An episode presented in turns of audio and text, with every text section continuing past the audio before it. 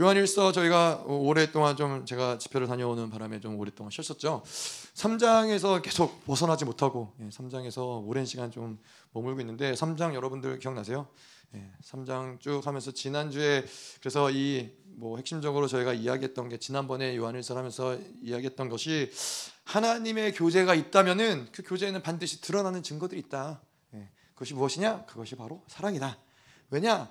왜냐하면 하나님은 사랑이시기 때문에 이 우리가 하나님과 교제할 때 하나님을 만난다면 그분과 온전히 교제한다면 그 사랑이신 그분의 어떠한 그 사랑을 받아들이지 않고 그 사랑을 경험하지 않고 그 하나님과 교제했다라는 것은 불가능하다.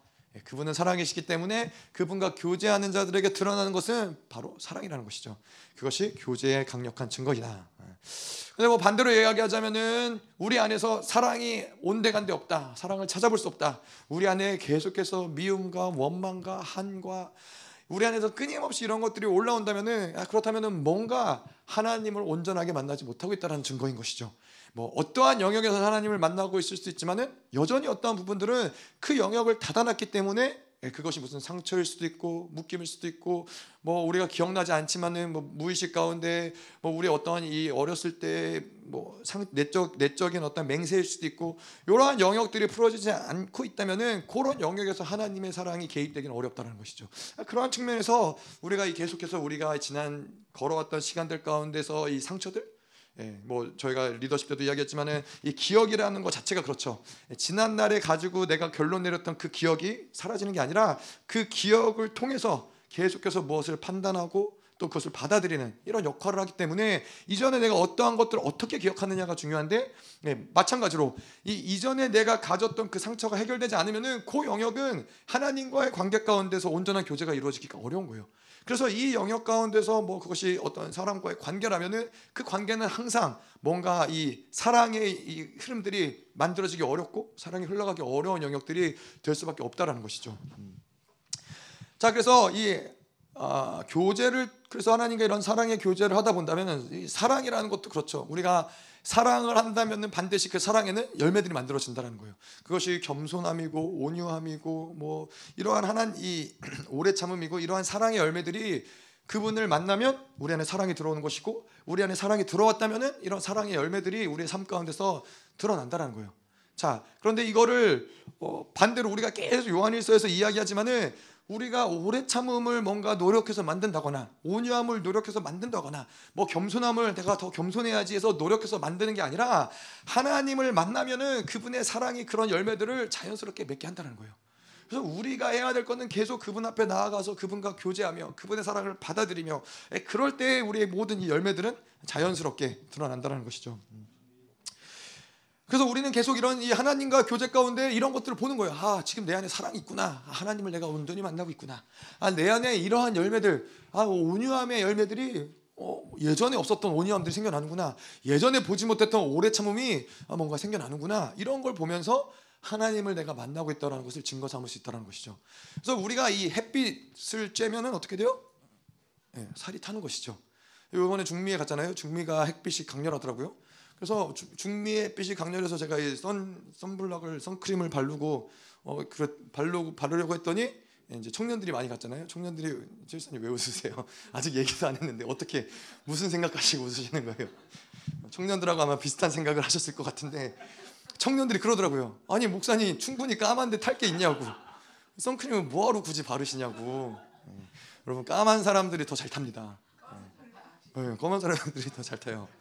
예, 그래서 선크림을 발랐지만 예, 그래도 조금 더 탄 것 같아요. 여러분들 잘 모르시겠지만은 예, 탔습니다. 예, 햇빛을 보면은 탈 수밖에 없는 거예요. 그게 하나님의 어떠한 이 질서라는 것이죠.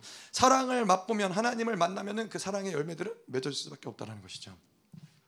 자, 그런데 그 사랑이 어떠한 사랑이었냐? 그리스도께서 그분의 이 모든 이 보좌를 포기하시고 영광을 포기하시고 그 우리를 위해서 그 생명을 내어주신 그 사랑을 우리가 받았기 때문에 그 사랑을 받은 자들에게는 또 이것이 어떤 모습으로 드러나요? 형제를 위하여 기꺼이 나의 생명도 내어줄 수 있는 그러한 사랑의 모습이 우리 안에서 드러난다는 거예요. 왜냐? 예수 그리스도가 우리에게 주셨던 그 사랑의 어떠한 본질 중에서는 형제를 위해서 죽는 어떤 이 디엔에이가 그 사람 가운데 있기 때문에 그렇다라는 거예요. 내가 뭔가 하나님 예수가 나를 위해서 죽었기 때문에 나도 형제를 위해서 죽어야지, 어떤 의무감이나 책임감이 아니라 그 사랑의 어떠한 색깔, 그 사랑의 본질이 그렇기 때문에 그 사랑을 받은 자들은 이 사랑이 움직인다면 기꺼이 형제를 위해서 죽을 수 있는 모습들이 드러난다는 것이죠. 자, 그래서 이렇게 이 사랑의 증거들을 예, 지난주에 지난번에 이야기를 했죠. 예, 계속 최수사님 웃으신 게 머리를 떠나지 않습니다. 굉장히 배신감을 느끼면서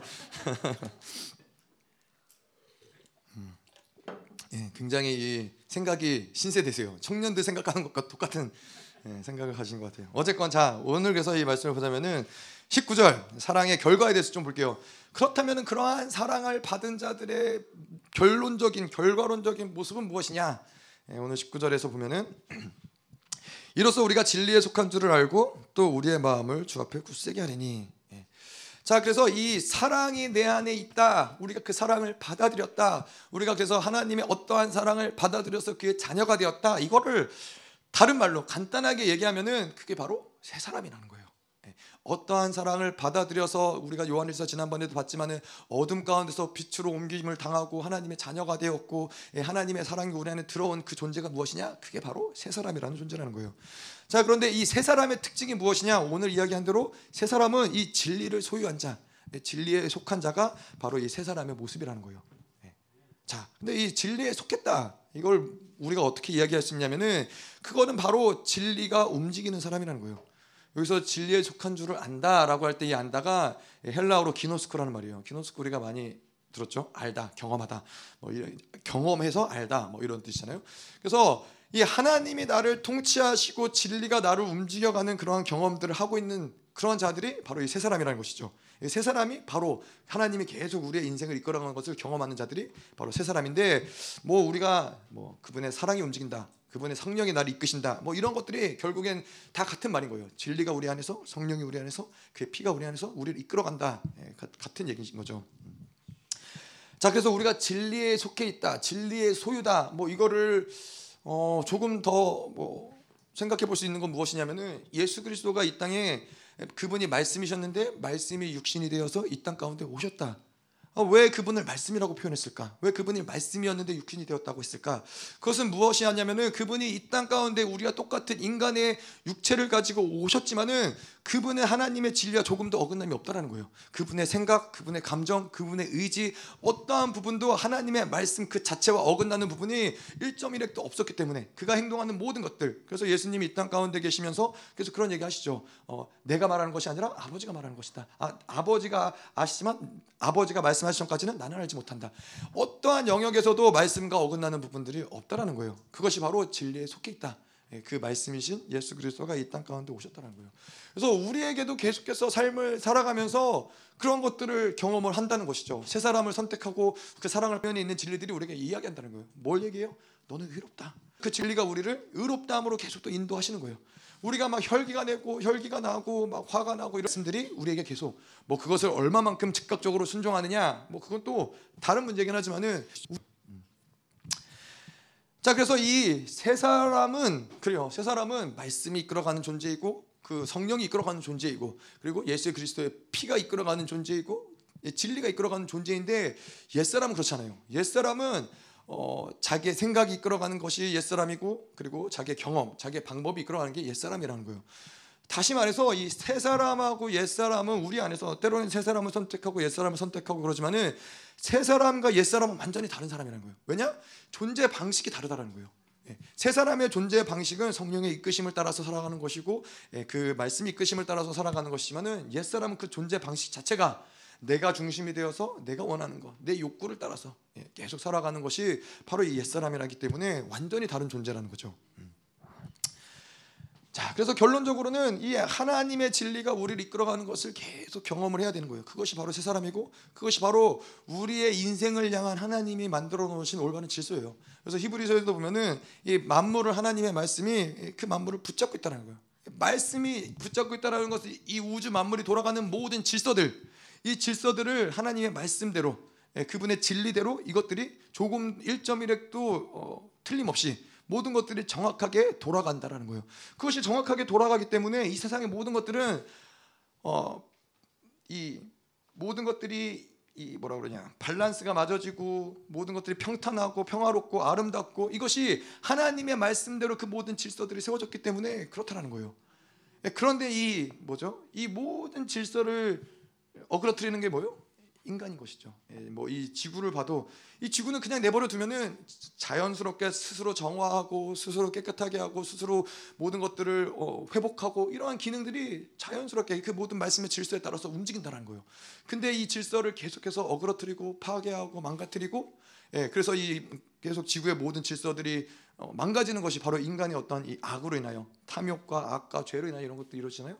근데 우리의 인생도 그렇다는 거예요. 예, 우리가 이거를 뭐 많은 경우 보지 못하는데 우리의 인생이 왜 어그러지느냐? 우리의 인생이 왜 이것이 이렇게 망가지느냐? 그건 다른 것이 아니라 하나님이 우리 가운데 만들어 놓은 그 말씀의 질서대로 살아가야 되는데 그 질서에서 어긋나 있기 때문에 그렇다는 거예요.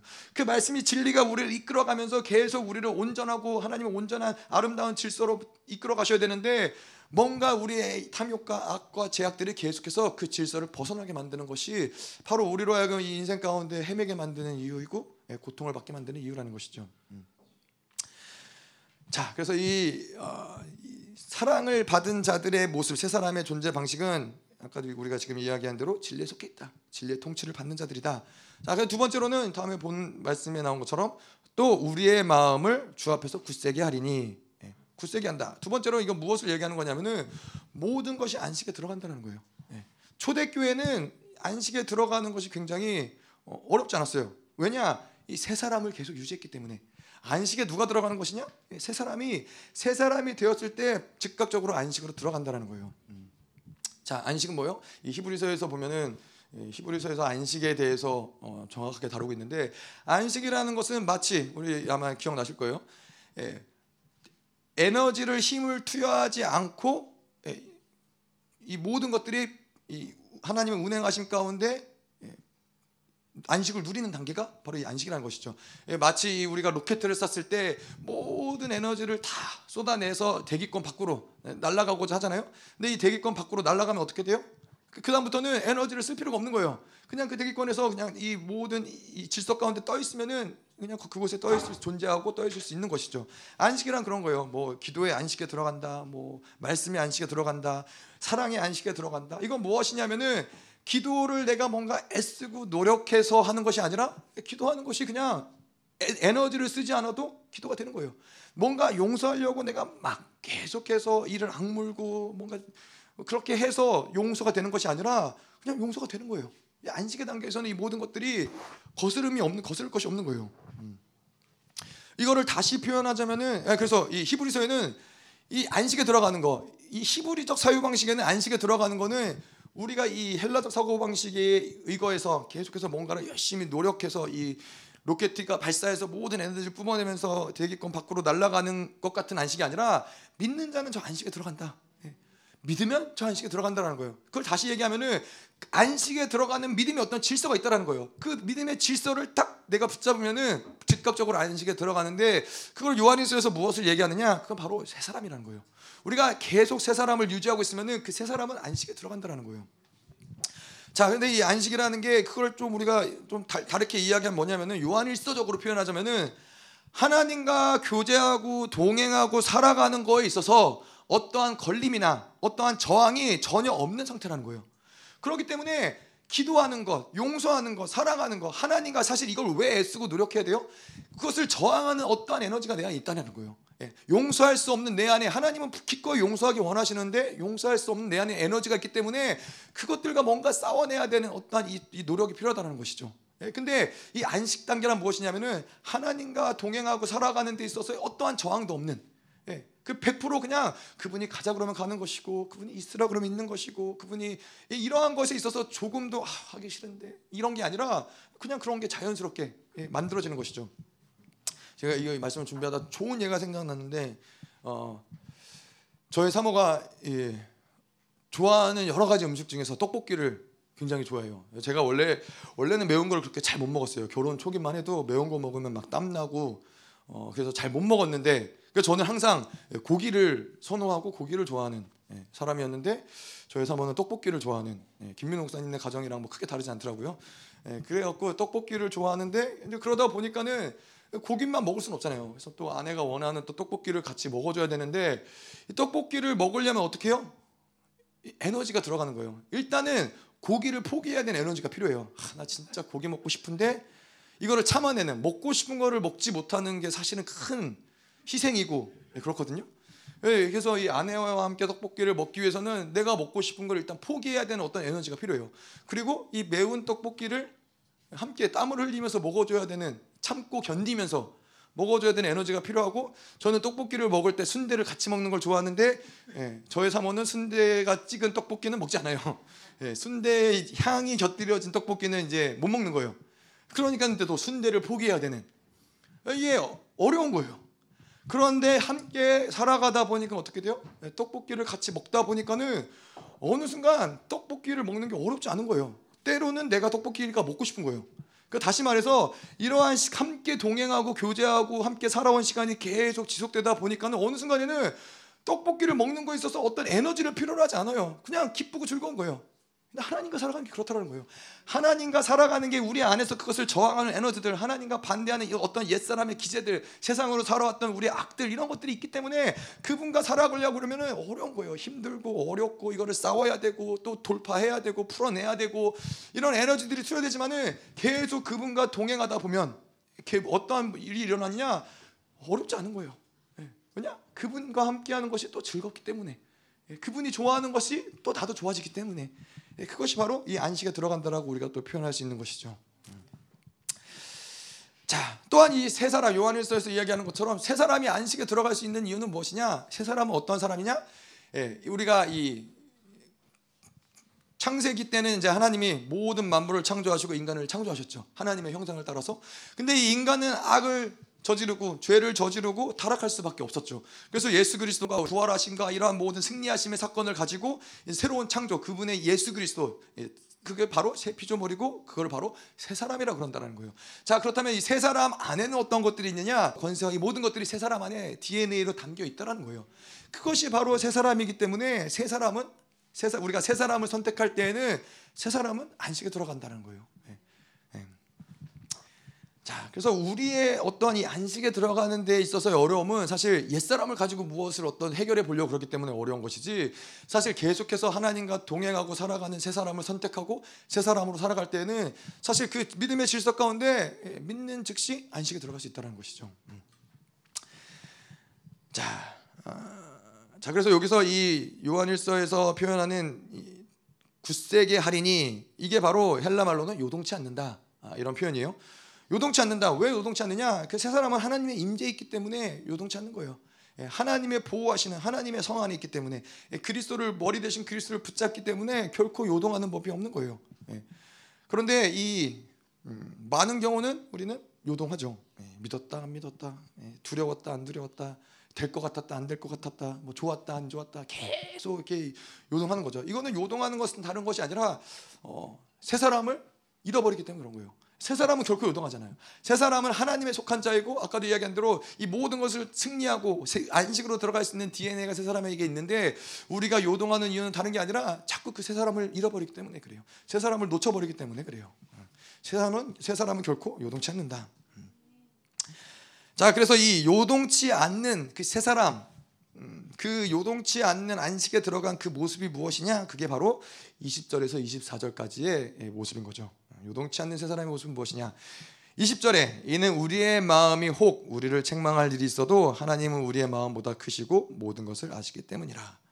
자, 이십 절과 그리고 이십일 절에 보면은 이십일 절은 약간 이 서로가 상반되는 얘기예요. 이십일 절은 사랑하는 자들이 자들아 만일 우리의 마음이 책망할 것이 없으면 하나님 앞에서 담대함을 얻고, 이십 절에는 책망할 것이 있으면, 예, 그리고 이십일 절은 책망할 것이 없고, 예, 두 가지를 이야기하는데, 여기서 이 책망이라는 단어가 어 그래요. 이 제가 이 여러가 저도 여러 뭐 주석들도 한번 찾아보고 했는데, 예, 목사님이 이야기하시는 게 지금 목사님처럼 해석하는 이 사람들이 아무도 없다라는 거예요. 신학자들이 어, 저도 뭐 그렇게 찾아보진 않았는데, 여기서 왜 그러느냐? 이 책망이라는 이 원어가 카타기노스크라는 거예요. 카타기노스크. 기노스크는 우리가 알다시피 알다. 이러한 뜻인데, 카타라는 거는 이 어게인스트, 서로 이렇게 대적하는, 서로 이렇게 어, 맞물려 맞대어 있는, 반목하는, 약간 이런 이런 표현인 거예요. 그러다 보니까는 카타기노스크라고 표현할 땐 그것을 무엇이냐, 예, 서로 아는 것들이 부딪힌다, 뭐 의견이 부딪힌다, 뭐 이런 것이 카타기노스크라고 어, 이거를 해석할 수 있는데, 어, 주석가들은 이걸 어떻게 해석하느냐면은 이거를 우리가 한글 성경에서 본 대로 책망, 내가 죄를 짓고 그것을 정죄함 받다, 책망 받다, 아, 이런 식으로 해석을 한 거죠. 근데 이제 목사님은 이걸 어떻게 하셨냐면은, 그래서 이것이 서로 두, 두 어떠한 것이 부딪히는데 우리 마음 가운데서 부딪히는 두 가지가 무엇이냐? 바로 이 두 존재는 옛사람과 새사람을 이야기하는 거예요.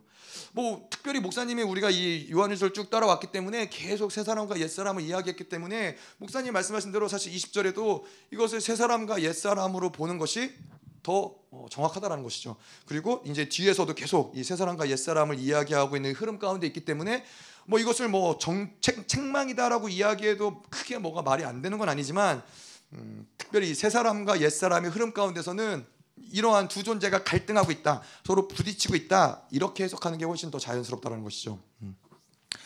자, 그래서 이 세 사람과 옛 사람은 이렇게 부딪히는 존재라는 거예요. 서로가 하나 될 수 없는 부딪히는 존재인데, 여기서 어, 성경에서는 어, 하나님은 우리의 마음보다 크시고 모든 것을 아신다, 어, 옛 사람과 세 사람의 갈등이 있다라는 것을 하나님이 아신다라는 거예요.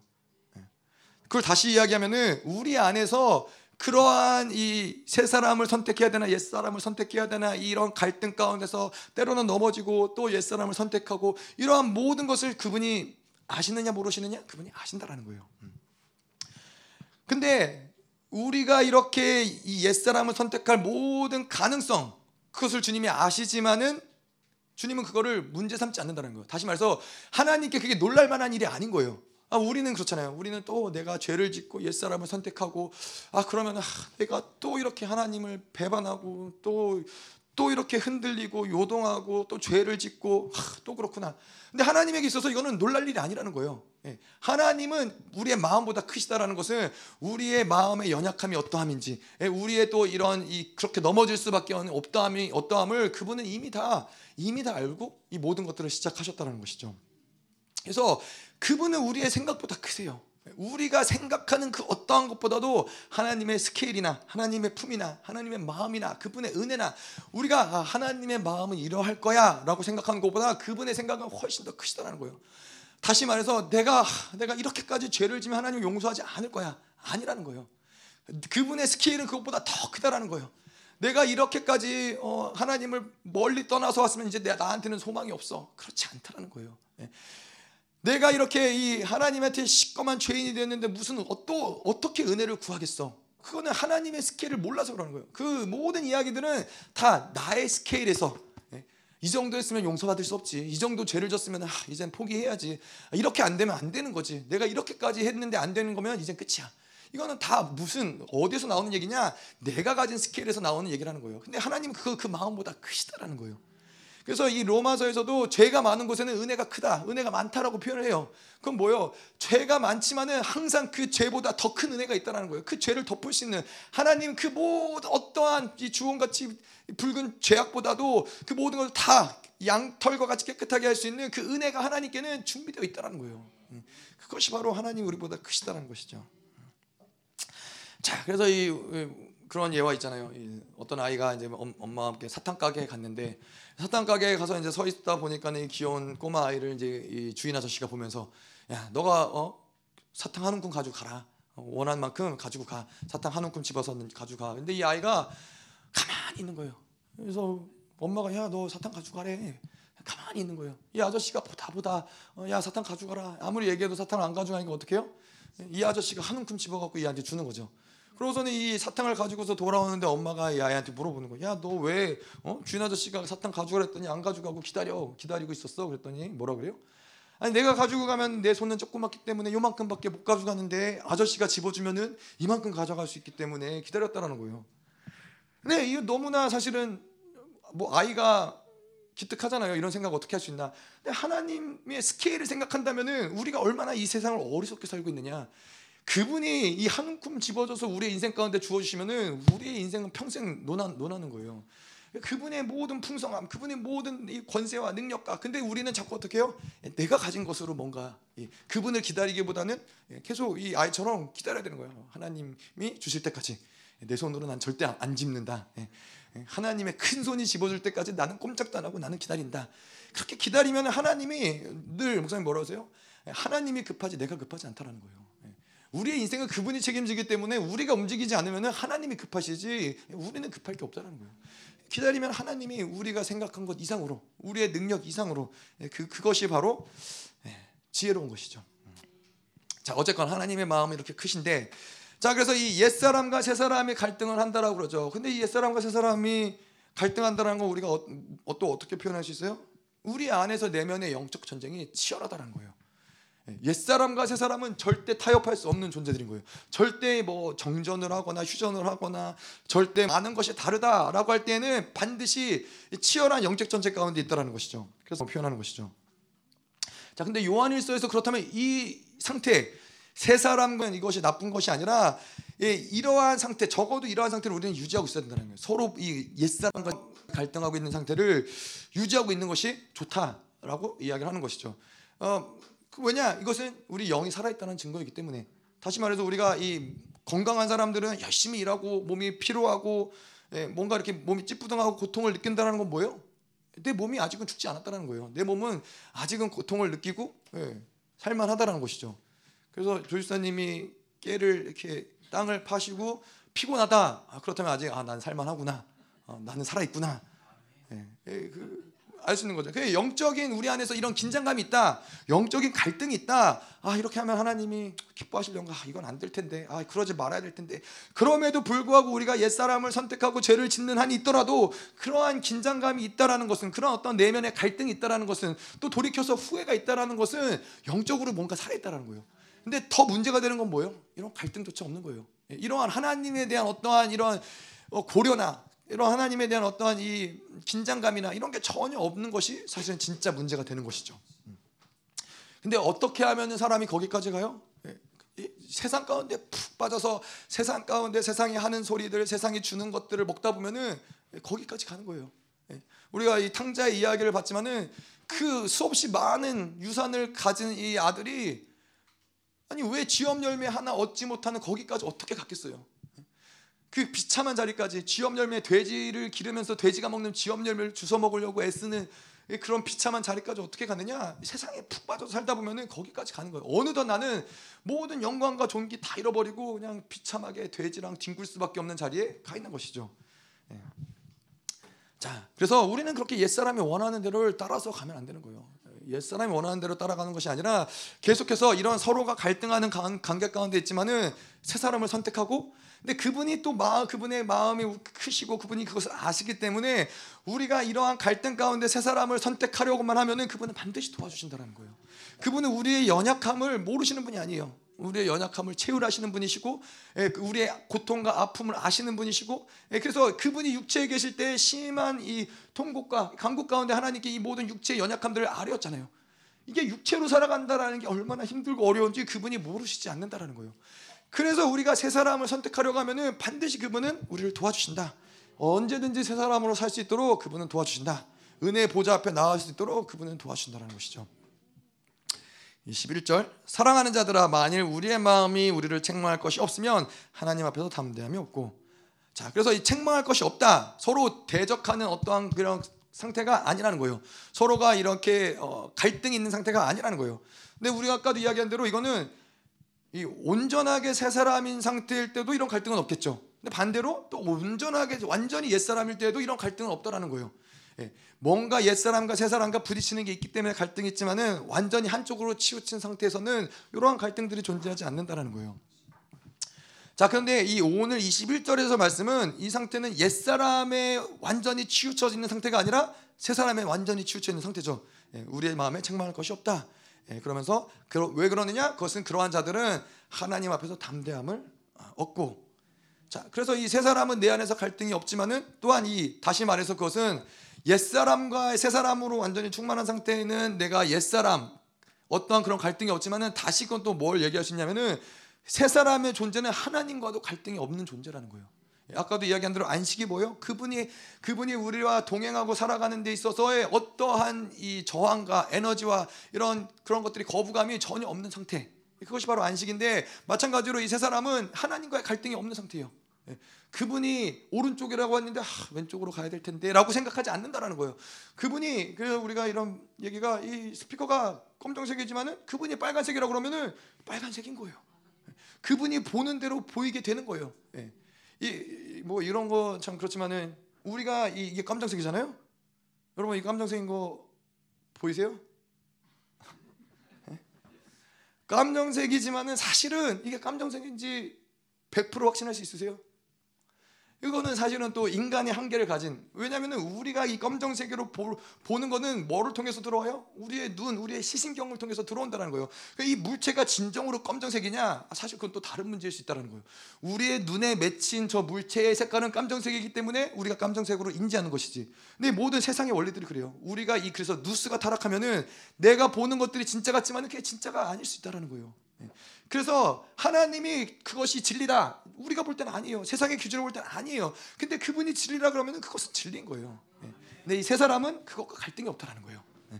근데 옛 사람은 어때요? 이 세상의 기준과 세상의 경험과 세상의 어떤 이 모든 소리들, 비진리들을 가지고 있는 사람들에게 있어서 하나님이 이게 진리다라고 해도 그걸 받아들이기가 어려운 것이죠. 그것은 옛 사람이 옛 사람은 그럴 수밖에 없다는 것이죠. 자, 그래서 옛 사람은 매일 하나님과 갈등하는 관계예요. 하나님과 완전히 정반대로 살아가는 자이기 때문에 매일 하나님과 갈등 가운데 있는, 인생이 행복할래야 행복할 수가 없죠. 창조주와 늘 반목하고 늘 갈등 있는 관계가 어떻게 행복할 수 있겠어요. 로마서 팔 장 오 절에 그래서 육신의 생각은 하나님과 원수가 되나니, 갈등, 어떤 하나님과의 갈등이 아니라 이 육신의 생각은 철저하게 하나님과 원수가 되는 거예요. 그래서 우리가 세 사람의 상태로 살아가면 이런 갈등이 없어야 된다.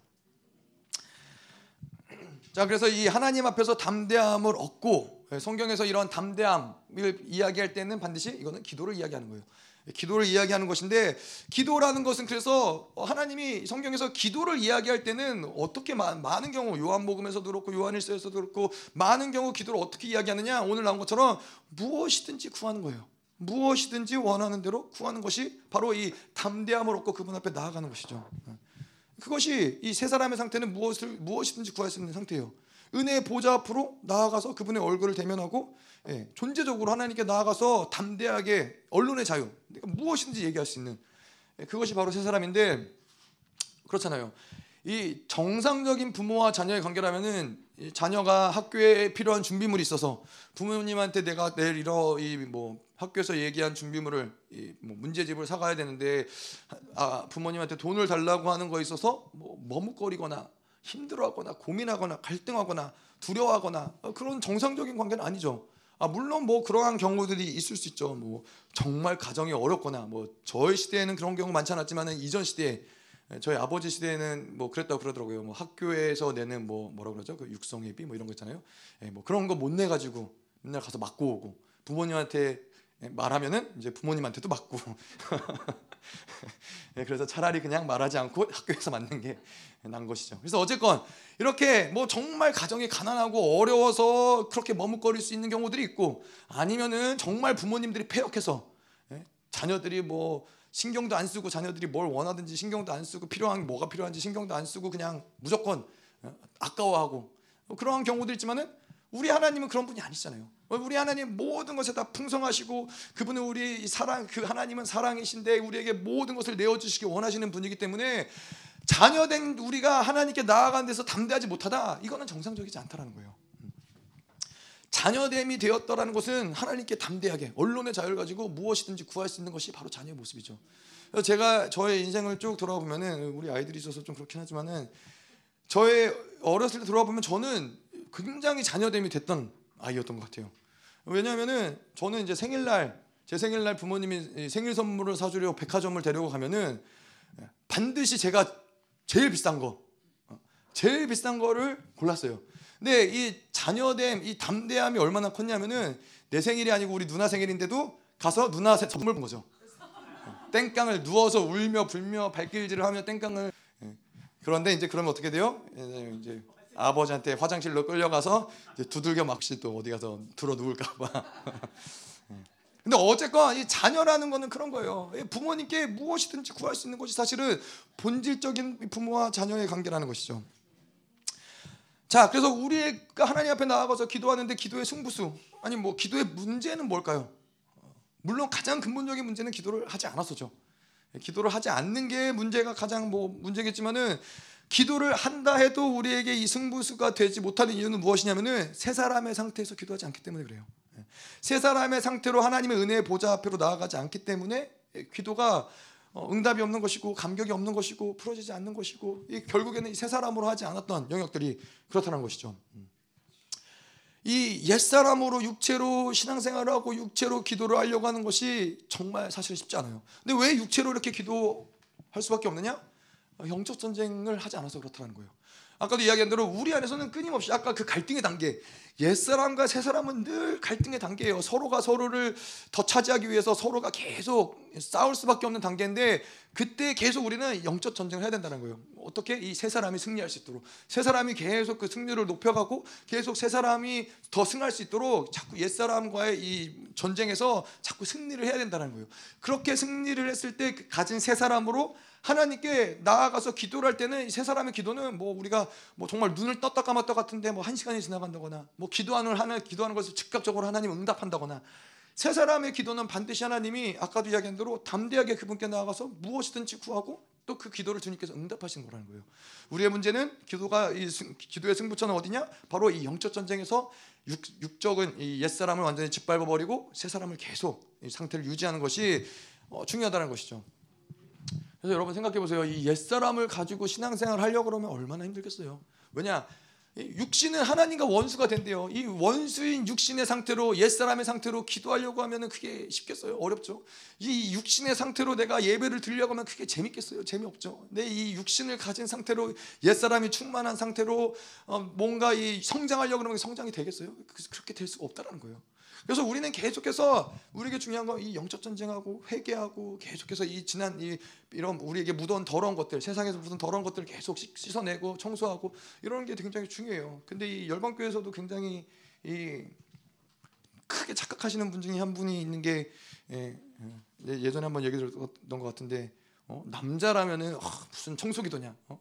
청소기도 하지 않고 성장해야 더 더 어, 힘이 세지는 거다. 그리고 이분 청소기도 맨날 안 하시고 남들 청소기 될 때 집에 일찍 가서 주무시고 어, 그러시다가 예, 고통을 당하고 계시죠. 예, 그분이 얘기되나? 예, 추장로님이라고 뭐 그것 때문에 그러시진 않으시지만은 그분이 늘 농담삼아 청소기도 안 해야 더 세진다고 맨날 이러셨거든요. 예, 여러분 청소기도 중요합니다. 왜냐하면은 이 세상의 것이 묻은 것들을 그냥 방치하고 우리 안에 두고, 우리 안에 어떤 이 들어왔던 미움의 감정들, 우리 안에 어떤 이런 어, 원망하는 마음들이나 우리 안에 어떤 이 세상의 정보들, 어, 뭐 이러한 것들이 남아 있으면은 그거는 계속 옛 사람이 승할 수 있는 어떠한 이런 이 자제들이 된단 말이죠. 예, 그러한 것들을 계속해서 씻어내고 청소하고 뭐 회개할 부분들을 회개해서. 이런 상태에서 영적 전쟁으로 이 옛사람을 밟아놓은 상태로 새 사람으로 신앙생활하면 그래서 신나는 거예요. 새 사람이 기도하면 하나님의 응답하시고, 새 사람이 예배 예배를 드릴 때는 하나님의 영광과 임재가 임하는 것이고, 새 사람이 이 하나님께 선포할 때는 그 선포대로 하나님의 나라가 열리는 것이고, 그래서 이 새 사람하는 것이 중요하다는 거예요. 이런 이러한 뭐 여러 가지 우리가 예들이 있지만은 어, 우리 그 저기 열방교회에 있는 중고등부 아이들이, 다음 세대 아이들이 그렇게 예배만 드리면은 예배 드릴 때 찬양할 때 입을 꼭 다물고 예, 기도를 한마디도 안 하고 고개를 푹 숙이고, 그래서 목사님이 몇 년간을 그냥 얘네들한테 윽박을 지르고 소리를 지르고 뭐 나가라 들어와라 뭐 해라 말아라 막 수도 없이 했어요. 수도 없이 수도 없이 해도 예, 늘 기도 시간 되면 입도 뻥끗 안 하고 뭐 고개를 푹 숙이고 그러고 있던 애들이었어요. 뭐요? 이 옛사람으로 아무리 예배를 드려도 그런 거예요. 옛사람으로 예배드리는 거 힘든 거예요. 얘네들도 얼마나 힘들겠어요. 이 옛사람의 상태, 하나님을 대적하고 하나님과 원수된 상태로 세 시간, 네 시간을 예배드리는데 앉아 있으려고 하니까는 막 몸이 가만히 못 있는 거죠. 그런데 어떻게 됐어요? 이 아이들이, 하나님이 이 아이들을 만나고 이 안에서 세 사람이 번성되고 세 사람이 움직이다 보니까는 이 아이들이 똑같은 예배예요. 똑같은 말씀이에요. 똑같은 교회예요. 똑같은 건데 옛사람이 아니라 새사람으로 예배를 드리니, 예배를 드리니까는 예, 이 아이들이 예배를 드리면서 눈물을 흘리고 회개를 하고 뭐 변화가 되고 성장이 되고 이 아이들이 찬양을 하고 기도를 하고. 기억나죠? 이 함 전도사님한테 아 나한테 대적이 이제 하나도 남아있지 않다고, 전도사님이 다 가져가셔서 나한테는 대적이 하나도 남아있지 않다고 그렇게 할 정도로 세 사람의 상태가 되니까 예배가 완전히 달라지는 거예요. 자, 그런데 뭐 우리가 그럼에도 불구하고 뭐 옛사람이 또 넘어지고 쓰러지고 죄를 짓는다 하더라도 우리가 요한일서에서 본 것처럼 우리에게 누가 있어요? 대언자이신 예수 그리스도가 있다라는 거예요.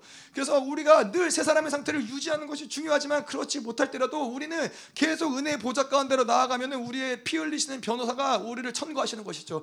얘는 내 형제입니다. 얘가 내가 내 피가 얘 모든 죄를 씻어줬습니다. 그리고 하나님께 천거하고 또 우리를 의롭게 하고 하나님께 또 은혜의 보좌 앞으로 우리를 나아갈 수 있는 우리 우리의 손을 이끌고 그 보좌 앞으로 이끌어 가시는 것이죠. 그렇기 때문에 사실은 이 신앙생활을 한다는 것이 어렵지 않다는 거예요. 아까도 이야기한 대로 이 옛사람과 새사람의 전쟁만을 생각할 때는 어려울 수 있죠. 이 새사람은 어떻게 늘 새사람을 살 수 있을까? 근데 우리에게는 대언자이신 예수 그리스도가 있어요. 우리에게는 그 진리의 말씀이 우리 안에 이 가슴에 마음에 새겨져서 말씀이 우리를 소유하고 있으며 그 말씀이 우리를 인도하고 있어요.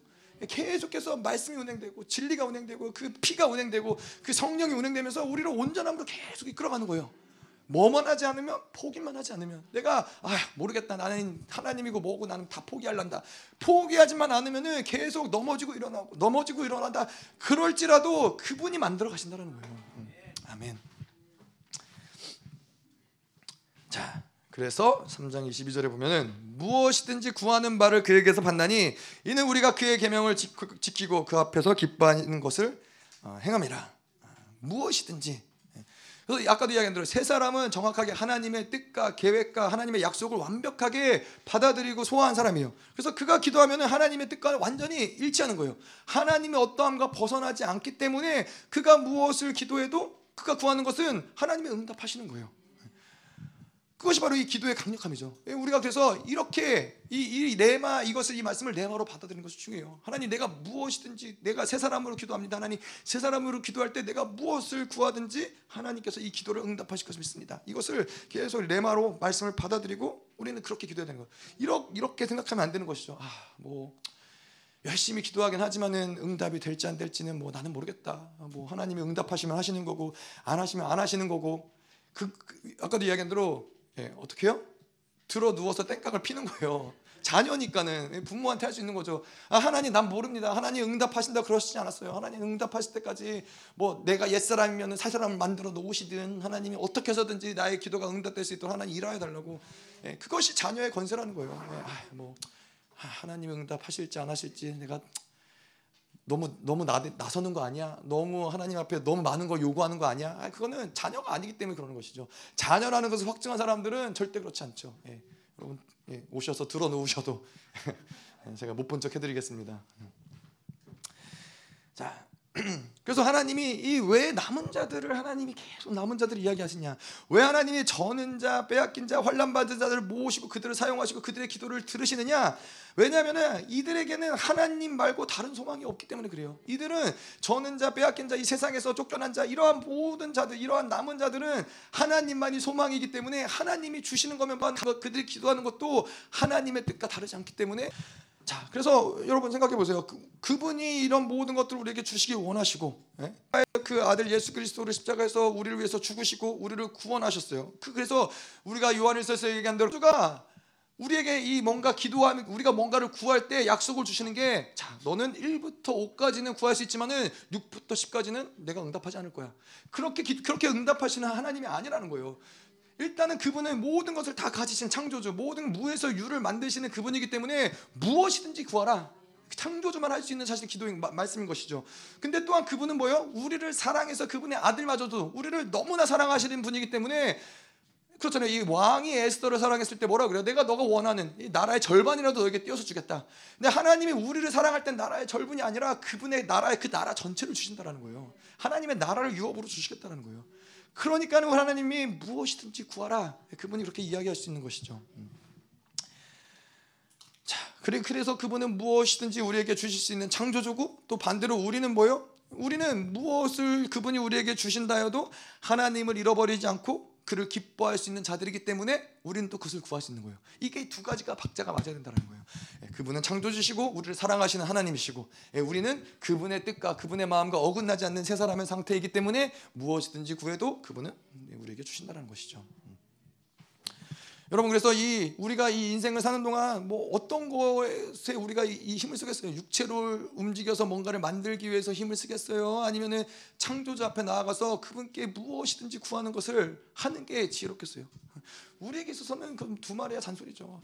뭔가 아까도 이야기한 대로 내가 아무리 뭐 주워봐야, 집어봐야 쥐엄 열매밖에 안 되고 그것을 뭐 우리 뭐 우리의 삶의 어떠한 이 생존을 연, 연연한 연명하는 뭐 그러한 수준밖에 안 되지만은 하나님 앞에서 창조주 앞에 나아갈 때는 그분은 오늘도 은혜 보좌 앞에서 무엇이든지 구해라. 너희가 원하는 것이 무엇이냐? 내가 사랑하는 자에게 내가 이 나라를 주지 못하겠느냐? 나라의 절반을 주지 못하겠느냐? 어떤 것을 아끼겠느냐? 그것이 하나님 앞에 나아가서 기도하는 자들의 특권인 것이죠. 아멘. 그래서 우리는 인생의 어떠한 한 부분의 모든 것을 걸어야 된다면은 반드시 내가 아닌 하나님께 거는 거예요. 내 어떠한 가능성, 내가 할 수 있는 어떠한 소유, 내가 뭐 그런 것이 아니라 철저하게 하나님한테 거는 거예요. 하나님, 내가 나에게 베팅하지 않습니다. 무조건 하나님이 하십시오. 나는 하나님이 베팅하는 거에 난 무조건 따라갑니다. 당신이 뭐 삼에다 베팅하면 나도 삼에다 베팅합니다. 하나님만 철저하게 그분이 그분께 모든 걸 거는 것이 그것이 바로 새 사람인 것이죠. 자, 그래서 이 무엇이든지 구하는 이는 우리가 그의 계명을 지키고 그 안에서 기뻐하시는 것을 행함이라. 자, 여기서 우리는 누구예요? 우리는 나와 세 사람이 하나 된 상태. 그래서 여기서 복수형으로 우리라고 사용을 하는 것이죠. 예.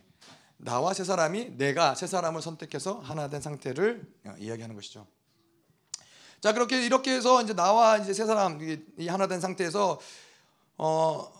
그 사람은 내가 무엇을 세 사람은 내가 무엇을 구해도 하나님께 받을 수 있는 존재이고 또 이 세 사람은 그의 계명을 지키고 순종할 수 있는 자이고 그 앞에서 기뻐하는 것을 행하는 사람이 바로 이 세 사람이란 거예요. 그래서 그의 계명을 지키는 자, 그의 말씀에 순종하는 자, 이것이 세 사람이기 때문에 하나님이 무엇을 구해도 주실 수 있다는 것이죠. 세 사람이 구하는 무엇이든. 왜냐?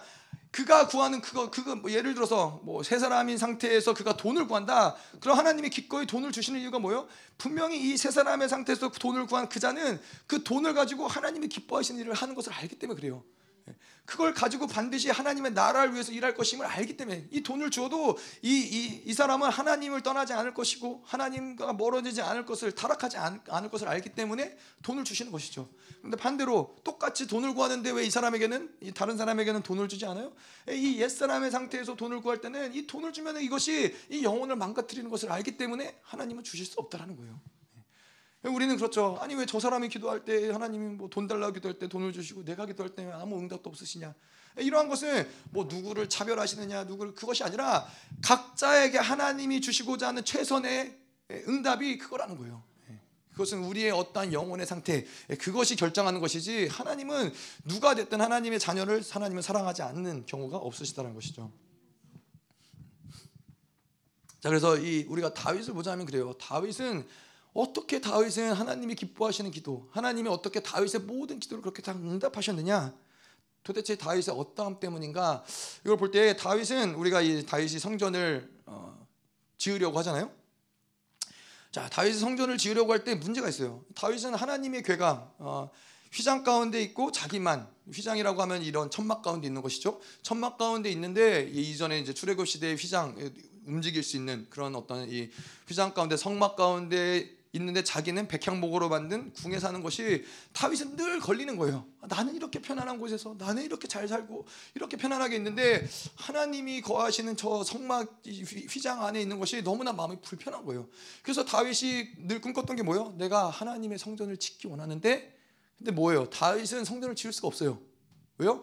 수없이 많은 피를 흘렸기 때문에 전쟁 가운데서 많은 피를 흘렸기 때문에 하나님이 다윗에게 성전을 짓고자 할 때 하나님이 너가 아닌 너의 아들 솔로몬을 통해서 하나님의 성전을 짓게 하신단 말이죠. 자, 근데 이 그럼에도 불구하고 다윗이 하나님의 마음을 감격시키는 건 뭐냐면은 역대, 역대상 이십구 장에 보면 이런 얘기가 나요. 다윗이 내가 이미 하나님의 성전을 위하여 힘을 다하여 준비하였나니 곧 기구를 만들 금과 은과 녹과 철과 나무와 또 만우에 가공할 검은 보석과 채석과 다른 모든 보석과 옥돌이 매우 많으며 성전을 위하여 준비한 이 모든 것 외에도 내 마음이 내 하나님의 성전을 사모함으로 내가 사유한 금, 은으로 내 하나님의 성전을 위하여 드렸노니. 성전을 지을 수 없어요. 다윗은 다윗은 성전을 지을 수 없음에도 불구하고 그 성전에 대한 다윗의 마음이 너무나 컸기 때문에 그가 가진 모든 보석과 좋은 것들과 이런 것들을 성전을 지을 수 있는 모든 재료들을 다윗이 다 준비해 놓은 거예요. 그 하나님을 향한 마음이 너무나 컸기 때문에. 그래서 이러한 모든 것을 다 준비하고 이제 역대상 이십구 장에 또 십사 절에 보면은 뭐라고 그러냐면은 나와 내 백성이 무엇이기에 이처럼 즐거운 마음으로 들을 힘이 있었나이까. 하나님께 이 모든 것들, 자기가 가진 금과 은, 좋은 것들을 다 드리고도 뭐라고 고백하냐면은 내가 이처럼 이렇게 즐거운 마음으로 하나님께 들을 힘이 어디서부터 왔습니까? 주께서 주께로 말미암았다라는 거예요. 우리가 주의 손에서 받은 것으로 주께 드렸을 뿐이라는 거예요. 하나님이 우리에게 주신 것이기 때문에 당연히 하나님의 것이기 때문에 이것을 내가 뭐 하나님께 드렸다고 자랑할 것도 아니고 뭔가 대단하게 어 뭐 대단한 일을 한 것도 아니고 주님이 주신 것을 주께 드렸다라는 거예요. 그런데 우리가 어떻게 그걸 드릴 수 있어요? 기꺼이 드릴 수 있는 마음, 즐거운 마음을 주셨기 때문에 가능했다는 거예요. 하나님이 드릴 수 있는 마음을 주신 것을 감사하게 생각하는 거예요. 우리는 우리는 그렇잖아요. 뭐 하나님께 드리는 것만으로도 사실은 우리한테 큰 일이고 귀한 일인데 다윗은 하나님께 드렸다가 그의 자랑이 아니라 하나님 나에게 드릴 마음을 주셔서 감사하다고.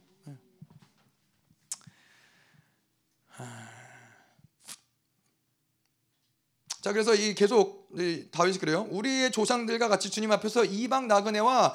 그래서 그냥 이 다윗은 하나님 앞에서 존재가 그런 거예요. 우리는 이 우리 조상들과 같이 주님 앞에서 이방 나그네와 거류민들이라 세상에 있는 날이 그림자 같아서 희망이 없나이다. 하나님, 하나님이 없으면 우리는 그런 존재였고 지금도 하나님이 존재하지 않으면 우리는 그런 존재라는 거예요. 그런데 우리 하나님 여호와여 우리의 주의 거룩한 이하여 성전을 건축하려고 미리 저축한 이 모든 물건이 다 주의 손에서 왔사오니 다 주의 것이나이다. 아, 그리고 이 또, 또 다윗의 고백이에요. 이 모든 것이 다 하나님의 은혜임을 고백하는 다윗이 뭐라고 그러냐면은 다윗 왕이 여호와 앞에 들어가 앉아서 이르되 여호와 하나님이여 나는 누구이오며 내 집은 무엇이기에 나에게 이에 이르게 하셨나이까. 하나님이여 주께서 이것을 오히려 작게 여기시고 또 종의 집에 대하여 먼 장래까지 말씀하셨사오니 여호와 하나님이여 나를 존귀한 자들같이 여기셨나이다. 다윗은 무엇을 드렸다 무엇을 했다 뭐 하나님을 위해서 그것이 아니라 모든 것이 다 은혜라고 고백을 하는 거예요. 내가 이렇게 할 수 있는 나의 자격도 없고 나의 존재도 그렇지 않고 정말로 이 이세의 아들로 태어나서 아무도 알아주지 않는 하는 영원한 나라를 세울 수 있는 그런 왕조를 허락하시고 그리고 하나님의 성전을 더욱 하나님을 찬양하고 하나님의 은혜를 고백하는 거예요. 이 다윗에게는 하나님이 언제든지 무엇이든 다 줘도 하나님은 다윗의 그 마음에 감격하는 거예요. 그게 본질적으로 생각을 복주시고 또 복주시길 원하시는 것이고 기꺼이 세 사람은 그 복을 주신다 하여도 기꺼이 하나님이 우리에게 그 영광을 주신다 하여도 다시 그 영광을 하나님께 돌리는 것이고 이게 그렇기 때문에 하나님이 무엇을 구해도 하나님은 다 응답하실 수밖에 없다는 것이죠. 그의 계명은 이것이니 이십삼 절 곧 그 아들 예수 그리스도의 이름을 믿고 그가 우리에게 주신 계명대로 서로 사랑할 것이니라. 자, 이 계명을 우리가 요한일서를 보면서 얘기했죠. 이 계명이라는 것은 어떤 율법, 뭐, 기, 뭐 기록된 법, 어, 뭐 이런 것이 아니라 하나님의 우리를 향하신 선하신 통합적인 하나님의 의지, 이것을 우리가 계명이다라고 이야기를 하는 것이죠. 다시 표현해서 가장 하나님의 근본적으로 우리를 향해서 가지고 있는 하나님의 뜻, 이것이 바로 계명이라는 거예요. 자, 그런데 우리가 계명을 이야기하면서 그런 얘기들을 예전에 요한일서를 하면서 했었죠. 어, 하나님의 입장에서 우리에게 계명을 주신다. 뭔가 너 이런 거 하면 안 돼. 아, 이런 거 해야 돼. 하면 안 돼. 이런 거 안 지키면 안 돼. 이런 차원에서 계명을 주셨다는 것이 아니라 사랑하는 자들을 향한 하나님의 마음을 나타내신 거예요. 그래서 제가 이제 그런 얘기 했었어요. 인간의 부모로서 자녀를 사랑하기 때문에 그들을 향한 어떤 마음이 어떻게 표현이 되느냐? 그들이 행복하기 원하고 그게 필요한 조치들을 이 자녀들에게 요구하는 것들이 있는 거죠. 야, 너가 정말로 행복하기 원하면은 정말 하나님을 만나야 돼. 뭐 세상 사람들 같은 경우는 야 너가 정말 열심히 공부해야 돼. 좋은 대학교를 가야 행복할 수 있어. 이거는 왜 우리 부모님은 나한테 이렇게 율법적으로 뭘 해라 말아라 하지? 아니라 근원적으로는 그, 그 자녀를 향한 부모의 마음, 행복하기를 원한 가장 근원적인 부모의 마음이 표현된 모습이 그런 모습이라는 거예요.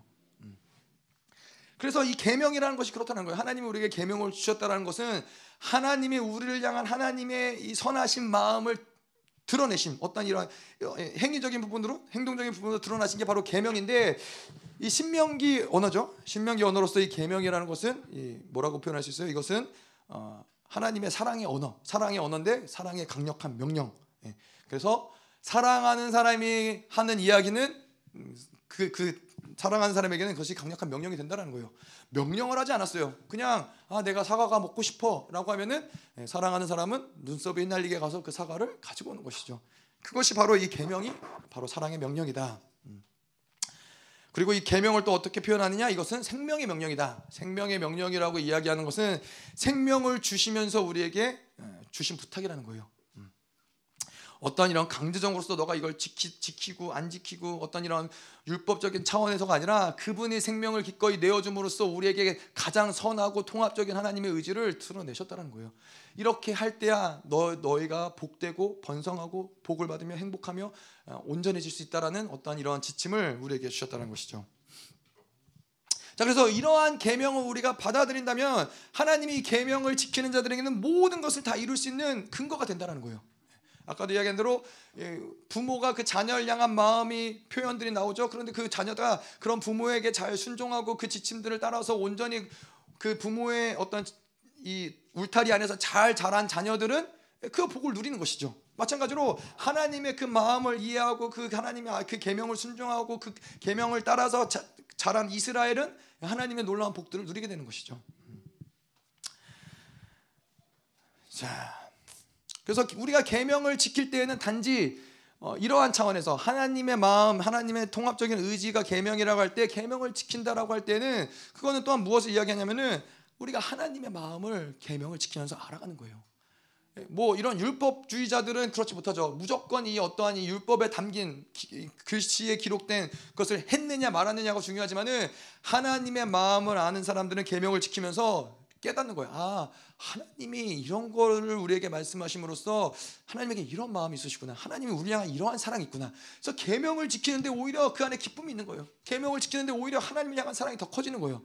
우리가 그렇잖아요. 어렸을 때는 부모님이 말씀하시는 것들이 이해가 안 되죠. 아니, 왜 저렇게 얘기해? 아, 뭐 내가 내가 하고 싶은 대로 못하게 해? 그런데 나중에 이 부모가 되어보면 그때야 비로소 아, 우리 부모의 마음이 이랬, 부모님의 마음이 이랬구나. 이거를 깨달으면서 부모님의 사랑을 깨닫는 것이죠. 마찬가지로 계명을 지키면서 우리는 하나님의 마음을 깨달아 안다는 거예요. 음. 자, 그래서 이 계명, 근데 여기서 이 계명은 또 무엇이라 얘기하느냐? 그의 계명은 이것이니 곧 그 아들 예수 그리스도의 이름을 믿고 그분의 이름, 그분의 이름 뭐예요? 그건 바로 존재를 이야기하는 거예요. 자, 이름을 믿는다. 그거는 그분의 존재를 이야기하는 건데. 크게 얘기하면, 얘기하자면은 존재라는 것을 큰 테두리 안에서는 하나님이 누구이신가, 하나님의 마음이 무엇인가, 그분은 어떠한 분이신가, 그래 이런 모든 것들이 다 존재를 아는 것이죠. 하지만 여기서 특별히 이 그 아들을 믿는다라는 것을 이야기할 때는 우리를 향한 예수 그리스도의 그의 마음이 무엇이며 그의 목적이 무엇이며 그의 의지가 무엇이며 또한 이제 더 깊이 들어가자면은 하나님이 우리를 위해서 의를 주시고자, 우리를 사랑하고 우리에게 의를 주시고자 행했던 것들, 그것을 믿는 거예요. 하나님과의 관계 가운데서 우리에게 어떠한 권세를 주셨는지 또 우리를 어떤 존재로 만드시고자 하는지 그것을 믿는 것이 바로 존재를 믿는 거예요. 그러니까 하나님을 믿는다, 그 이름을 믿는다, 그 존, 예수님의 존재를 믿는다라고 할 때는 그분의 어떠하신 모든 것과 우리를 향해 가지신 그분의 모든 이 섭리하신가 계획과 이루신 모든 것들을 동시에 다 믿는다라는 것을 표현한다는 것이죠. 그래서 우리는 그분의 존재를 믿기 때문에 그분의 이 이름을 사용할 수 있다는 거예요. 우리가 왜 그분의 이름을 담대하게 사용하지 못하느냐, 왜 그분의 이름을 사용하지만은 거기에는 권세와 능력이 드러나지 않느냐, 그것은 무엇이냐면은 그분의 존재, 그분의 성품, 그분의 인격, 그분의 어떠함을 온전히 믿지 못하기 때문에 그렇다는 거예요. 그것이 믿어지지 않기 때문에 그분의 이름을 사용하지만은 그 능력이 나타나지 않는다거나 그 이름을 사용하지 못한다거나. 자, 그래서 이거는 그분을 알아가는 것이 그래서 우리에겐 중요해요. 이 영성에 있어서 가장 중요한 한 가지 중에 여러 가지 중에 하나가 무엇이냐? 하나님을 알고 나를 아는 것. 이게 굉장히 중요한데 하나님을 안다라고 했을 때는 그냥 지식적으로 하나님은 이런 분이야. 지식적으로 뭐 하나님 뭐 여호와 라파, 여호와 레마, 아 여호와 아니죠. 여호와 니시, 뭐 여호와 샴마, 뭐 이런 게 여호와 이래 뭐 그냥 아 하나님은 이런 분이시, 하나님 이런 분이시, 하나님이 이런 분이시가 아니라 하나님을 안다라고 해서 그 존재를 안다라고 했을 때는 그것도 기노스코요. 그분을 경험해서 아는데 내가 이 여호와 라파 대신 치유자 대신 그 하나님을 경험해서 아는 거예요. 근데 그분을 경험해서 안다라고 했을 때 그 존재를 우리가 믿는다라고 했을 때 중요한 거는 그 존재를 믿지 못하면은 그 존재에서 나오는 역사를 경험하지 못한다는 거예요.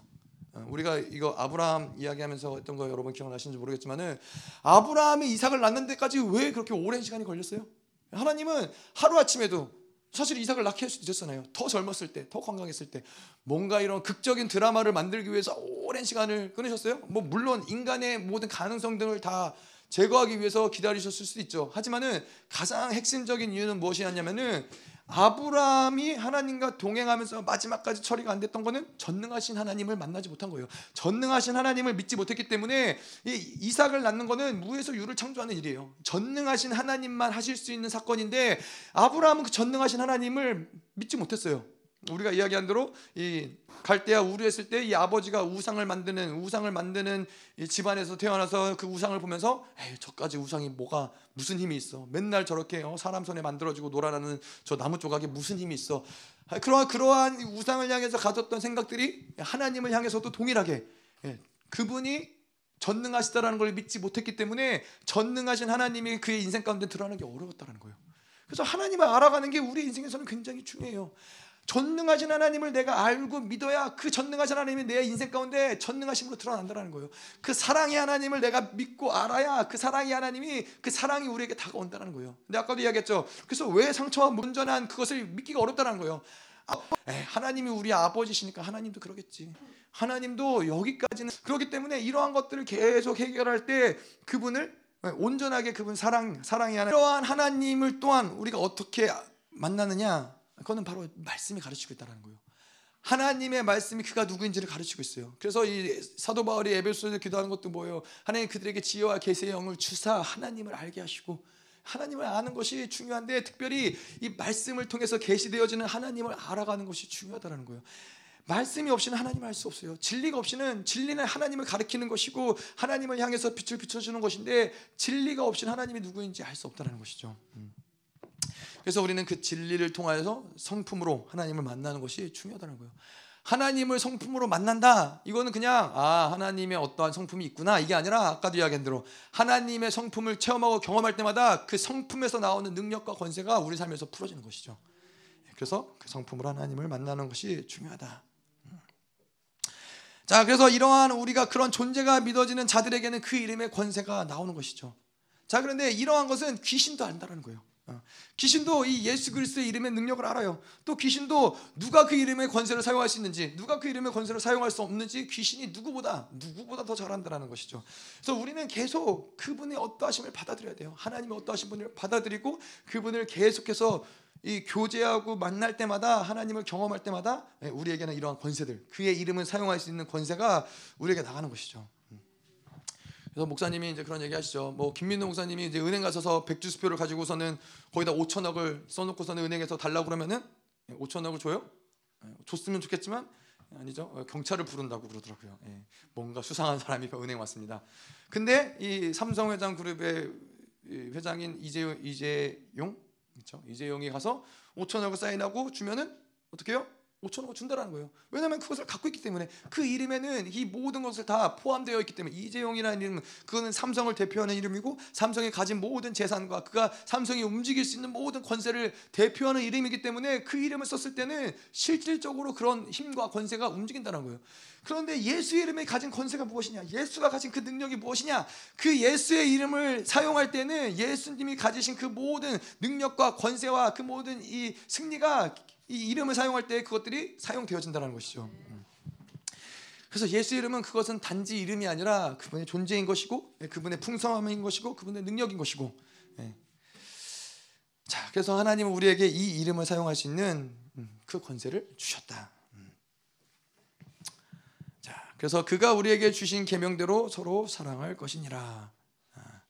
자, 이것도 뭐 크게 우리가 이야기한 대로 사랑하는 것이 중요하죠. 근데 이 사랑도 무엇을 이야기하는 거냐면은 뭔가 그래 형제를 내가 노력해서 사랑해야지. 이것이 본질이 아니라 우리가 지금까지 계속 이야기한 대로 계명을 지키는 건 뭐예요? 하나님을 만나고 그분의 마음을 아는 자들이기 때문에 새 사람의 상태이기 때문에 그 계명을 지키는 것인데, 그 계명을 지키는 그 계명대로 서로 사랑할 것이니라. 그러면 그러한 자는 뭐예요? 새 사람의 상태는 하나님의 사랑을 받아들인 자, 그 사랑을 가진 자들이기 때문에 자연스럽게 그 안에서 사랑이 움직여서 형제를 사랑한다는 거예요. 그 안에 사랑이 움직이고 생명이 움직이고 그의 말씀이 움직여서 계속 예, 이러한 것들이 우리 안에서 운행된다는 것이죠. 음. 자, 그래서 이 우리가 형제를 서로 사랑하는 것을 보면서 뭐를 증거로 삼아요? 아, 내가 하나님의 자녀구나. 아, 내가 내가 새 사람이구나. 아, 내가 하나님의 사랑을 받았구나. 증거로 삼는다라는 거예요. 어, 제가 뭐 예를 들어서 그러진 않았습니다. 하지만은 중남미 집회를 다녀와서 살이 많이 쪘어요. 어, 아니, 실제로 아니고요. 예. 정경성 목사님이 갑자기 고개를 번쩍 드시더니 확인해 보시는 듯한 예, 실제로 아니에요. 실제로 살이 좀 빠졌습니다. 가서 빠진 건 아니고 와서 빠졌어요. 시차 적응하고 이러느라고. 근데 어쨌건 그 살이 많이 쪘어요. 그러면은 그건 뭘 증거예요? 가서 잘 먹었구나, 이걸 증거하는 거죠. 내가 살이 많이 쪘는데 하, 나는 못 먹었어요. 나는 아무것도 잘 제대로 못 먹었어요. 물만 먹다 왔어요. 그럼 그걸 누가 믿겠어요? 저는 너 뻥친다 뻥쳐 뭐 이러지 아무도 믿지 않는다는 거예요. 마찬가지로 우리가 형제를 사랑하는 모습을 보면은 아, 그 안에서 뭔가 하나님의 생명이 움직이는구나, 하나님의 사랑이 움직이는구나, 이것을 본다는 것이죠. 그래서 우리는 아까 그 지난주에도 얘기했지만은 뭔가 이 사랑이라는 것은 우리 안에서 그 사랑이 들어오면은 그 사랑이 계속 움직여요. 그래서 때로는 그것이 섬김으로, 때로는 그것이 헌신으로, 때로는 그것이 어떤 이 말로써 계속 그 사랑은 뭔가 이런 것들을 만들어 간다는 것이죠. 자, 그래서 이, 어, 이 서로 사랑한다, 이것이 왜 중요하냐? 사랑함으로 이 세 사람의 존재는 그 사랑의 완성을 이루어 간다는 거예요.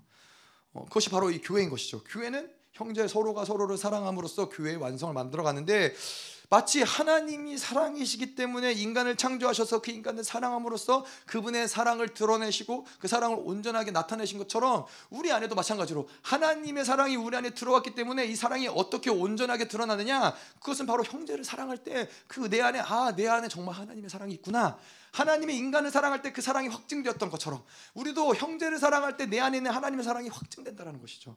그렇기 때문에 교회는 형제를 서로가 서로를 사랑하는 것이 중요하다는 거예요. 음. 그래서 이 마태복음에도 예수님이 예수께서 이르시되 내 마음을 다하고 목숨을 다하고 뜻을 다하여 주 너의 하나님을 사랑하라 하셨으니 이것이 크고, 크고 첫째 되는 계명이요 둘째도 그와 같으니 내 이웃을 내 자신과 같이 사랑하라.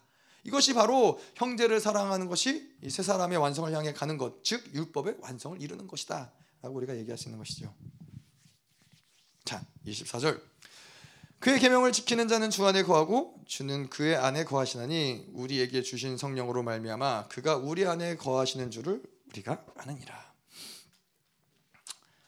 자, 계명을 지킨다. 어, 계명을 지키는 자는 우리가 계속 이야기한 것처럼 세 사람을 이야기하는 것이죠. 자, 그런데 이 세 사람 안에는 이 오늘 이야기한 것처럼 주 안에 그의 계명을 지키는 자는 주 안에 거하고 이 세 사람은 다시 말해서 세 사람 안에는 삼위일체 하나님이 거한다라는 거예요. 그분이 내 안에 있고 내가 그분 안에 있고 이 세 사람 안에서의 이 우리 안에서의 그 교제가 계속해서 이루어지고 있는 상태가 바로 이 세 사람의 상태라는 것이죠.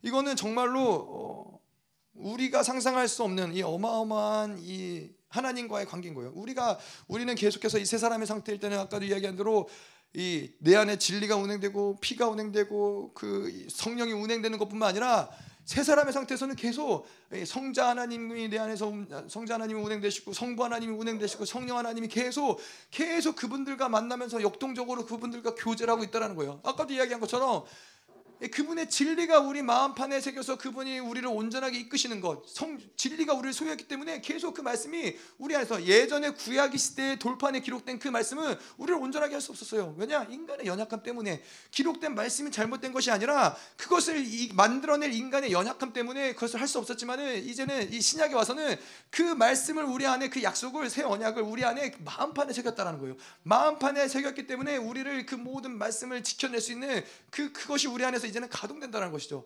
근데 그 말씀만 있어도 우리가 그 온전함으로 가는 것이 가능한데 그게 아니라 우리 안에서 보혈이 운행된다는 거예요. 내가 너가 죄를 지을 때 그 보혈이 그것을 깨끗게 하고 너를 의롭다 하고, 그래서 그 보혈이 운행됨과 동시에 성령이 모든 것들을 다 도우시고 증거하시고 우리의 가장 이 우리의 가장 깊은 것을, 내면을 아시는 그분, 통달하신 그분께서, 하나님의 깊은 것을 통달하시는 그분이 우리로 하여금 계속 하나님과 교제하게 하시고, 이 세 가지가 우리 안에서 계속 운행되면서 우리를 온전하게 하는데, 그것뿐만이 아니라 세 사람은 계속 성자 하나님, 성부 하나님, 성령 하나님을 계속 만나고 교제하고 있는 상태라는 거예요. 하나님 한 분만, 뭐 예를 들어서 내가 김민호 목사님만 매일 만나도 나 인생은 변화될 텐데, 뭐 대통령만 매일 만나도 내 인생이 변화될 텐데, 성부, 성자, 성령 하나님이 내 안에서 역동적으로 움직이면서 나를 만나고 있는 상태라면은 우리는 거룩하고 온전하게 안 될래야 안 될 수가 없다라는 거예요. 그것이 우리 안에서 이제는 너무 믿어져야 되는 거예요. 아, 그리고 또한 뭐가 보여야 되냐면은, 하나님의 의지가 이렇게 강력하시구나, 이거를 내가 거부할 수 없구나, 나의 어떠함이, 나의 연약함이, 나의 어떠한 죄, 예전 그분은 그분의 고집이라는 거예요. 어떠한 경우에도 나는 너를 거룩하고 온전하게 만들겠다, 운행되고 반드시 내가 너를 거룩하고 온전하게 만들겠다. 그래서 믿으면 되는 것이죠. 자, 그래서 이 삼위의 하나님이 우리 안에서 계속 운행되는 그런 이 계명을 지키는 자 안에서는 이것이 역사하는 것이고, 자, 주는 그의 안에 거하시나니 우리에게 주신 성령으로 말미암아 그가 우리 안에 거하시는 줄을 우리가 아느니라. 자, 그래서 그가 우리 안에 거하신다. 그런데 이제 이 골로새서의 말씀을 보면 뭐예요? 그리스도 안에서 만물이 섰다라고 이야기를 해요. 그리스도 안에서 이 모든 만물이, 그리스도가 이 모든 만물을 품, 품고 있다는 것이죠. 모든 만물을 그리스도가 통치하고 다스린다라는 거예요. 그런데 그 그리스도가 내 안에 계시고 내가 그리스도 안에 있다라는 것도 뭘 얘기하는 거예요? 이 모든 만물을 통치하시는 그분이 내 안에 있기 때문에, 내가 또 그분 안에 있기 때문에 우리는 만물을 통치하는 존재로 살아갈 수밖에 없다는 거예요. 그분과 살아간다면, 그분과 살지 않는다면 모르지만은, 그분과 살아간다면은 모든 만물이 우리 안에 선다라는 거예요. 모든 만물을 다스릴 수 있는 권세가 우리에게 있다는 것이죠. 아멘. 네. 자, 오늘 말씀은 아주 네, 짧았죠? 네, 짧고 간결하게, 네, 많은 시간들을 보냈지만은 아, 그 뭐 간증도 하고 영상도 보겠지만 어쨌건, 자, 그래서 오늘도 우리가 말씀을 쭉 좀 정리하자면은, 우리는 어떤 이 사랑을 받은 존재로서 우리의 결간 결론적인 모습은 무엇이냐? 바로 진리에 속했다는 거예요. 하나님의 어떠한 사랑을 받은 자들. 그러면 모든 삶의 어떠한 이러한 부분들이 진리에 속했기 때문에, 진리에 속했다는 것을 우리는 어떻게 표현할 수 있느냐? 하나님이 우리를 향해 가지신 그분의 뜻과 계획과 약속과 우리는 분리될 수 없는 존재라는 거예요. 반드시 그 약속은 우리 안에서 이루어진다라는 것이죠. 요한복음에 너희가 내 안에 거하고 내 말이 너희 안에 거하면 무엇이든지 원하는 대로 구하라, 그러면 이루리라. 아버지께서 나를 사랑하신 것 같이 나도 너희를 사랑하였으니 나의 사랑 안에 거하라. 예. 여러분, 이 사랑을 계속 받아들이면 우리가 그 진리에 속한 바, 계속 그 진리가 우리를 이끌어가는 거예요. 여러분, 이 요한일서가, 그래서 이 요한복음에서도 계속 동일하게 이야기하는 것은 무엇이냐면은, 그 진리에 속한 자들, 그 하나님의 말씀에 어긋나지 않는 자들, 하나님의 말씀과 이 일치된 자들, 막 걸어다니는 성경, 그 말씀이 우리 안에서 계속 쩌들어 있는, 걸어다니는 성경이 되는 자들, 이 모든 것들은 요한일서를 뭐라고 그래요? 하나님을 사랑하고 하나님을 만나는 자들 가운데서 이루어지는 역사라는 거예요. 하나님을 계속해서 만날 때, 그분을 계속해서 교제할 때 우리 안에서 계속 그 진리가 운행되고, 우리가 진리가 우리를 이끌어가는, 진리가 우리를 통치하는 계속 상태가 된다는 것이죠. 자, 그리고 또 그 우리가 이 사랑을 받은 존재의 결론적인 모습은 무엇이냐? 안식에 들어간다는 거예요. 그래서 이 세 사람은 결코 요동치 않고 바로 안식에 들어가는 것이죠. 이것도 마찬가지로 이 안식에 들어갔다라는 것을 다르게 표현하면은, 하나님과 살아가는 데, 동행하는 데 있어서 어떠한 거리낌도 없는 상태, 저항이 전혀 없는 상태, 사실 진리에 속해, 속해 있다, 진리의 소유다, 안식에 들어가 있다, 이것은 결국 어떠한, 어떻게 보면은 다 같은 상태를 이야기하는 거예요. 하나님과 연합된 상태, 하나님과 이 분리되지 않은 상태. 그래서 이러한 세 사람의 기도는 우리는 담대히 하나님께 나아가는 것이고, 그분의 마음과 합하여 무엇이든지 구하며 얻을 수 있는 상태라는 것이죠. 또 그런 자들이 이 계명을 지키는 것인데, 계명은 무엇이냐? 예수의 이름을 믿는 것이다. 예수의 이름 믿는 것은 그 존재를 믿는 것이고, 우리를 향한 그분의 계획과 우리를 향한 그분의 의지와 그분이 이루신 모든 의롭다함을 위해서 행하신 모든 것들을 믿음으로 받아들이는 것이 바로 이 계명이라는 것이죠. 그래서 이렇게 계명을 지키는 자들 안에는 형제를 서로 사랑하는 것이고, 서로 사랑하는 것이 바로 계명의 완성이다. 자, 그래서 이러한 세 사람은 계속해서 우리가 조금 전에 이야기한 대로 삼위의 하나님의 교제가 우리 안에서 계속 운행된다는 거예요. 사랑이 움직이고 그 생명이 움직이고 사랑의 하나, 삼위 하나님의 교제가 이루어지는 상태인데, 그것이 바로 교제의 상태다. 근데 이것이 무엇이냐? 바로 처소된 교회의 영광이라는 거예요. 교회의 영광은 무엇이냐? 그 교회 가운데 하나님의 영이 호련히 임하사 그 성전에 거하시면서 그 삼위의 하나님이 그곳에서 계속해서 우리를 만나시는 상태, 지성소에서 우리를 만나시면서 우리를 계속 그분의 영광으로 이끄시며 그분처럼 우리를 영화롭게 이끌어가는 것이죠. 자, 그래서 우리는 그 안에 거하면서 만물이 그 안에 서는 것이죠. 그것을 다르게 얘기하면 어떻게 우리가 얘기할 수 있냐면은 그 교회의 영광 안에 만물이 선다라는 거예요. 그 교회는 만물을 통치하며 다스릴 수밖에 없다라는 것이죠. 그리스도가 교회의 머리이기 때문에. 그래서 이 모든 사랑의 결과 무엇이냐? 이 모든 과정은 결국은 하나님을 아는 거라는 거예요. 하나님을 알아가는 것, 하나님을 교제하는 걸 통해서 풀어지는 것들이 바로 이 사랑의 결과인 것이다. 그래서 뭐 많은 것들을 이야기한 것 같지만은 결론적으로는 우리는 하나님을 만나야 된다는 거예요. 하나님께 담대히 나아가서 그분의 은혜의 보좌 앞에 나아가서 그분을 만나고 그분과 교제하는 것이 우리에게는 무엇보다 중요하다는 거예요. 그분을 만날 때 우리 안에서 계속 그분의 물피 성령이 운행되고 우리를 온전케 하시며 우리의 죄를 정결케 하시며 계속해서 그분을 닮아가는 형상으로 우리를 이끌어 가신다는 것이죠. 아멘. 우리 한번 같이 말씀을 가지고 좀 기도하고 저희 같이 어 예배를 마무리할 텐데요. 하나님 그렇습니다. 하나님 우리가 계속 무엇보다 하나님을 사모하며 갈망합니다. 여러분 근데 우리가 같이 기도하기 원하는 건 뭐냐면은 하나님을 만나야 되잖아요. 하나님을 만나고 그분과 교제하고 이렇게 그분과 만나고 교제할 때 우리 안에서 진리가 운행되는 것이고 우리 안에서 사랑이 온전케 되는 것이고 형제를 사랑하는 것이고 이 교회가 만물을 통치하는 것인데 그분을 만나는 것에 있어서 가장 핵심적인 것은 무엇이냐? 그것은 바로 예배라는 거예요. 바로 예배 가운데 하나님의 영광이 임하사 그 지성소에서 이 모세가 이스라엘 백성들이 하나님을 만났던 것처럼 예배를 통해서 하나님의 영광을 봐야 되는 거예요. 그래서 왜 그렇게 영광, 영광, 영광을 이야기하느냐? 하나님의 영광을 볼 때야 비로소 우리는 그 하나님을 만나는 것이고 그 하나님의 만남을 통해서 이 모든 것들이 다 다 풀어진다는 것이죠. 그래서 하나님 우리가 이 시간 같이 기도하기 원하는 것은 무엇이냐? 하나님 이 교회 가운데 이 예배 가운데 하나님의 영광으로 임하시옵소서. 하나님 우리가 예배 가운데 당신을 영광으로 만나게 하여 주시옵소서. 하나님 당신을 알아가기 원합니다. 영광 가운데 호련히 임하시는 하나님을 만나기 원합니다. 하나님 예배의 영광을 풀어주시옵소서. 하나님 하나님 더 큰 영광 더 새로운 영광이 하나님 예배 가운데 하나님 교회 가운데 풀어질지어다. 이 영광 가운데 하나님을 만나며 그분 과 교제하며 하나님 이제는 진리가 우리 안에 운행되게 하시고 우리가 안식에 들어가게 하시며 하나님 모든 계명을 지키며 하나님의 마음을 알며 하나님과 동행하며 하나님 우리 안에서 삼위의 하나님이 거하시며 운행하시는 하나님의 영광스러운 교회가 하나님 이 교회 가운데 부러질 수 있도록 더 하나님 예배 영광을 부러주시옵소서. 하나님 이제는 교회 머리 되신 우리 구주 예수 그리스도의 은혜와 아버지 하나님의 끝없는 사랑과 성령 하나님의 내주교통으로 충만케 하신 역사가 오늘도 하나님의 사랑과 교제와 하나님을 알아가기로 결단하는 사랑하는 성도들과 그 가정과 직장과 자녀와 기업과 비전 위에 이 나라 민족과 전 세계에 파송된 사랑하는 선교사들과 생명사역과 열방교회 위에 이제로부터 영원토록 함께 있을지어다.